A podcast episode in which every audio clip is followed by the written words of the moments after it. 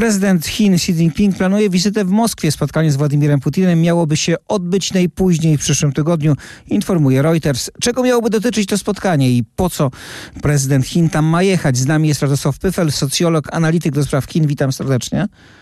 Dzień dobry, witam pana, witam państwa. O co chodzi Xi Jinpingowi? Po co to spotkanie miałoby się odbyć? Po co on jedzie do, do, do Moskwy albo może pojedzie do Moskwy? No, myślę, że karty są zakryte i Xi Jinping na pewno nie będzie tego ujawniał. Zresztą zarówno strona chińska, jak i rosyjska odmawiają e, udzielenia jakichkolwiek komentarzy na ten temat, więc tu możemy się jedynie e, domyślać, e, czego będzie dotyczyć to spotkanie. No ale rozumiem, że czegoś się domyślamy, że czegoś się możemy domyśleć. Rozumiem, że czegoś się możemy domyśleć.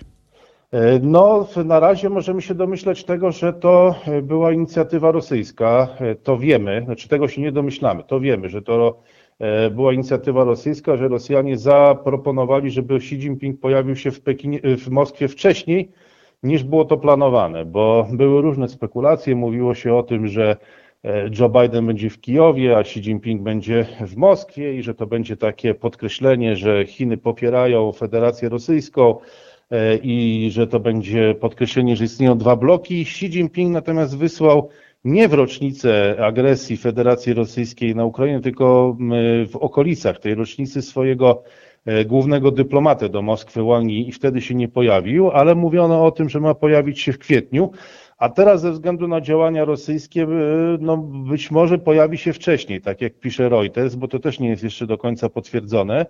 E, no i to oznacza, że będzie to wydarzenie o bardzo dużym znaczeniu, bo tutaj może nas, mogą nastąpić bardzo ważne, istotne ruchy. No zawsze, kiedy dochodzi do takiego szczytu, e, do takich spotkań, to, to może to oznaczać, że na przykład, e, nie wiem, Chiny zadeklarują już oficjalnie na przykład wsparcie dla Rosji albo brak wsparcia dla Rosji. Cokolwiek zdecydują, no to no to będzie to jakaś istotna, jakaś istotna informacja. Ale dokładnie w piątek Chiny przedstawiły dokument zatytułowany Stanowisko Chin w sprawie politycznego uregulowania kryzysu ukraińskiego i z niego zdaje się wynikać, że Chiny kontynuują tą swoją politykę wcześniejszą.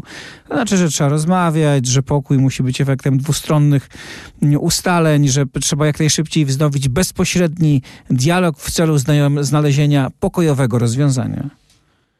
E, tak, Chiny konsekwentnie powtarzają to od już ponad 12 e, miesięcy i to zostało e, ujęte w 12-punktowym tak zwanym planie pokojowym. To było podsumowanie tych wszystkich stanowisk przedstawianych przy różnych okazjach przez ostatni, przez ostatni rok. No i cóż, różne to wzbudziło reakcje. Oczywiście najbardziej krytyczne wokół, wobec tego dokumentu były Stany Zjednoczone, które mówiły, że właściwie on powinien się skończyć po tym pierwszym punkcie i tylko jeden, pierwszy punkt jest istotny, to jest poszanowanie suwerenności, integralności terytorialnej innych państw. E, być może właśnie także Ukrainy, e, bo przypomnijmy, że Chiny nie uznają aneksji Krymu, no tylko cóż z tego wynika? No pytanie, co konkretnie Chiny miałyby zrobić i tego już dalsze punkty nie, nie skonkretyzowały. E, to nie zostało sformułowane. To krytykował szczególnie Olaf Scholz i Niemcy.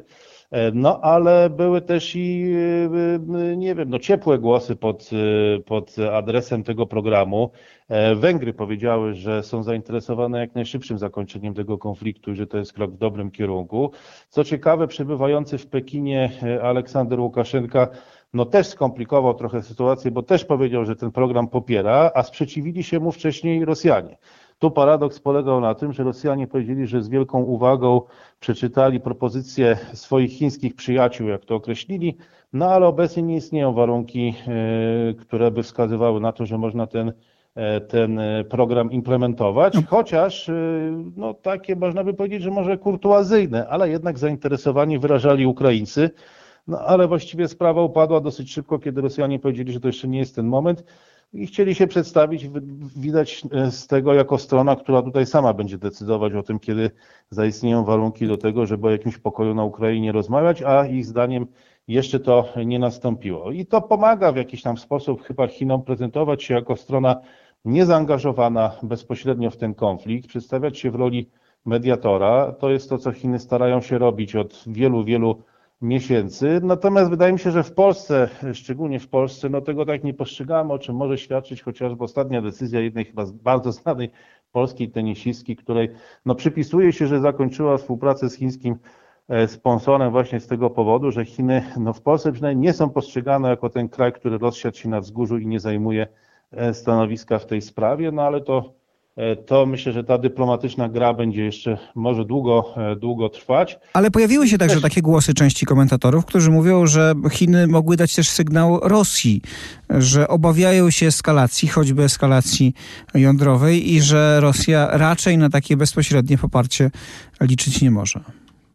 Rosja stara się to tak przedstawiać, że ma poparcie e, Chin po swojej stronie. Jeżeli spojrzymy nawet, e, nie wiem, na, tak, na różnego rodzaju publikacje w Polsce, takie sprzyjające Federacji Rosyjskiej, to tam mówi się o tym, że jest to zjednoczony świat pozaeuropejski, jakiś mocny, zintegrowany sojusz Rosji, Chin, Iranu i w ogóle wszystkich krajów pozaeuropejskich przeciwko hegemonii amerykańskiej, że nie jest to sojusz taktyczny, tylko zwarty i bardzo spójny. E, natomiast rzeczywiście, tak jak Pan powiedział, Chiny dyscyplinowały Federację Rosyjską razem ze Stanami Zjednoczonymi, innymi krajami Zachodu, chociażby Niemcami, w kwestii nieużywania broni e, jądrowej. I w niektórych sprawach, no myślę, że jeśli chodzi o takie kwestie jak osłabianie hegemonii amerykańskiej, no to tak, to tutaj ten sojusz e, czy wspólny interes Federacji Rosyjskiej i Chin jest niewątpliwy, natomiast w innych kwestiach już nie, nie, nie zawsze to tak wygląda.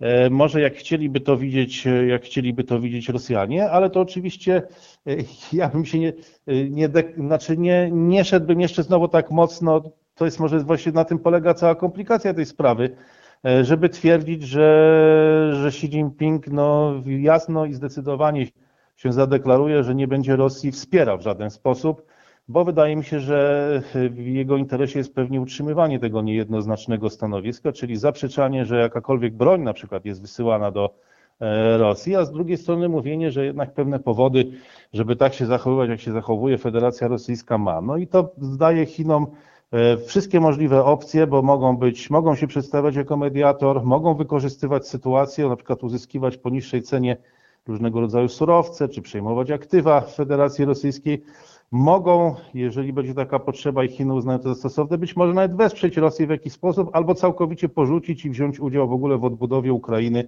co też niektórym chińskim urzędnikom się zdarzało deklarować. Więc Chiny mają różne opcje. Czyli jeśli ja dobrze rozumiem to, co Pan chce nam przekazać, to znaczy, że z perspektywy chińskiej, jeżeli byśmy chcieli zostawić naszą perspektywę e, europejską czy środkowoeuropejską, to zdaniem Chin, czy w myśleniu Chin, oni jeszcze się po żadnej stronie nie opowiedzieli. E, tak, oni chcą mieć wszystkie opcje otwarte i opowiedzieć się i zareagować tak, y, kiedy, no, kiedy sytuacja będzie jasna, żeby wyciągnąć z tego jak największe korzyści. No, ja wiem, że to okrutne, bo tam giną ludzie, no, tracą zdrowie, tracą często dorobek z całego swojego życia, tracą bliskich, ale w tej polityce no, Chinom chodzi tutaj nie o to, po czyjej stronie się opowiedzieć, tylko o to, jak ten konflikt wygrać na swoją korzyść korzyść swojego kraju czy swojego e, imperium, no i stąd, e, i stąd ta polityka. Wraca też cały czas te, temat Tajwanu i czy coś się, cokolwiek się w tej sprawie zmieniło, czy też w zasadzie no, tkwimy w tym samym miejscu, w którym tkwimy od lat. Chiny nie są w stanie jeszcze zaatakować Tajwanu, w związku z tym grożą, eskalują, ale nic nie zrobią. No właśnie, wydaje się, że hmm, nie wiadomo, czy to dobrze, czy źle z punktu widzenia Polski, ale wygląda na to, że stanowisko wszystkich mocarstw zaczyna się usztywniać, że one zaczynają się okopywać w tym, co głoszą już od wielu, wielu miesięcy. I to dotyczy zarówno Rosji, jak i Stanów Zjednoczonych, jak i Chin. I sprawa Tajwanu jest tego dobrym e, przykładem, e, bo mm, no właśnie, no, co tutaj może zmienić tą sytuację? No, wydaje się, że My często mm, analizujemy wypowiedzi albo amerykańskich generałów, albo wysokich przedstawicieli Chińskiej Republiki Ludowej, a wydaje mi się, że rzadko e, zwracamy uwagę na sam Tajwan i jego mieszkańców, a wydaje mi się, że to też jest bardzo ważne i bardzo istotne, dlatego że istotne będzie to, czy Tajwan zdecyduje się formalnie zadeklarować niepodległość. Wydaje mi się, że gdyby do czegoś takiego doszło, tam oczywiście są różnego rodzaju próby no, spotkania na wysokim szczeblu, które doprowadzają Pekin do wściekłości, bo e, bo on no, uznaje, że jest zasada jednych Chin i że ona powinna być respektowana, w związku z tym no, prezy, pani prezydent, czy w ogóle wysocy rangą przedstawiciele Tajwańscy nie powinni się spo, spo, spotykać y, no tak przy tej respektowaniu tej zasady z innymi e, przedstawicielami innych krajów. No, a to powoduje napięcia, ale no to są oczywiście jakieś tam e, oświadczenia, akty oburzenia i, i, i sprawa jakby toczy się dalej. Kluczem jest to, czy Tajwan zdecydowałby się zadeklarować niepodległość. Gdyby tak było, no to wtedy uważam, że, że ten konflikt by wybuchł, byłaby pewnie nie, nie atak może na wyspę, ale jakaś blokada. No właśnie, bo już wiemy, że, że celem tegorocznych wydatków obronnych Tajwanu będzie przygotowanie broni i sprzętu na wypadek prób nałożenia totalnej blokady przez Chiny. Napisano w raporcie tajwańskiego Ministerstwa Obrony, czyli Tajwan się do tego szykuje. Tak, i to, i to z kontynent to pokazał po wizycie Nancy Pelosi, która poleciała wojskowym samolotem na wyspę. E, I to były, było, było, była kilkudniowa tak naprawdę ćwiczenia tej blokady. I to jest najbardziej prawdopodobny e, scenariusz, no ale wtedy to już byłby jakiś e, konflikt pewnie morski w tamtej części świata, z udziałem na pewno Stanów Zjednoczonych.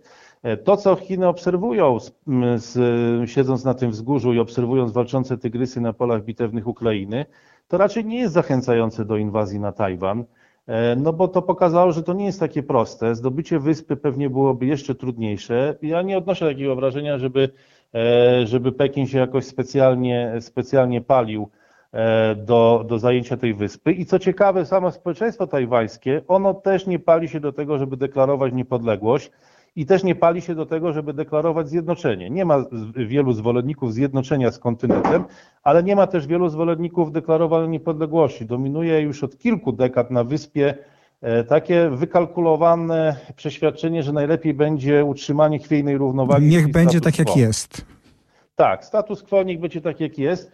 No ale w czasach tych geopolitycznych rewolucji, tych wielkich gier imperiów, które przetaczają się przez cały świat i pola bitewne Ukrainy, no to utrzymanie e, tego status quo, tej chwiejnej równowagi może być e, bardzo trudne. I tam po drugiej stronie Eurazji e, też. Bardzo dziękuję. Z nami był Radosław Pyfel, socjolog, analityk do spraw Chin. Bardzo dziękuję za tę rozmowę.